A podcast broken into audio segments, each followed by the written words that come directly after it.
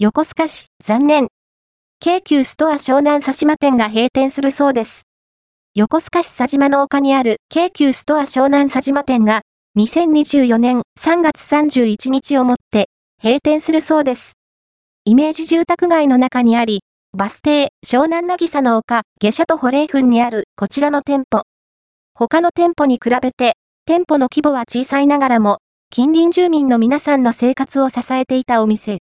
閉店は残念ですよね。なお、近隣店舗は、京急ストア指名店となり、京急プレミアポイントカードは、引き続き京急ストア指名店ほか、京急ストア元町ユニオン、京急プレミアポイント加盟店にて利用ができます。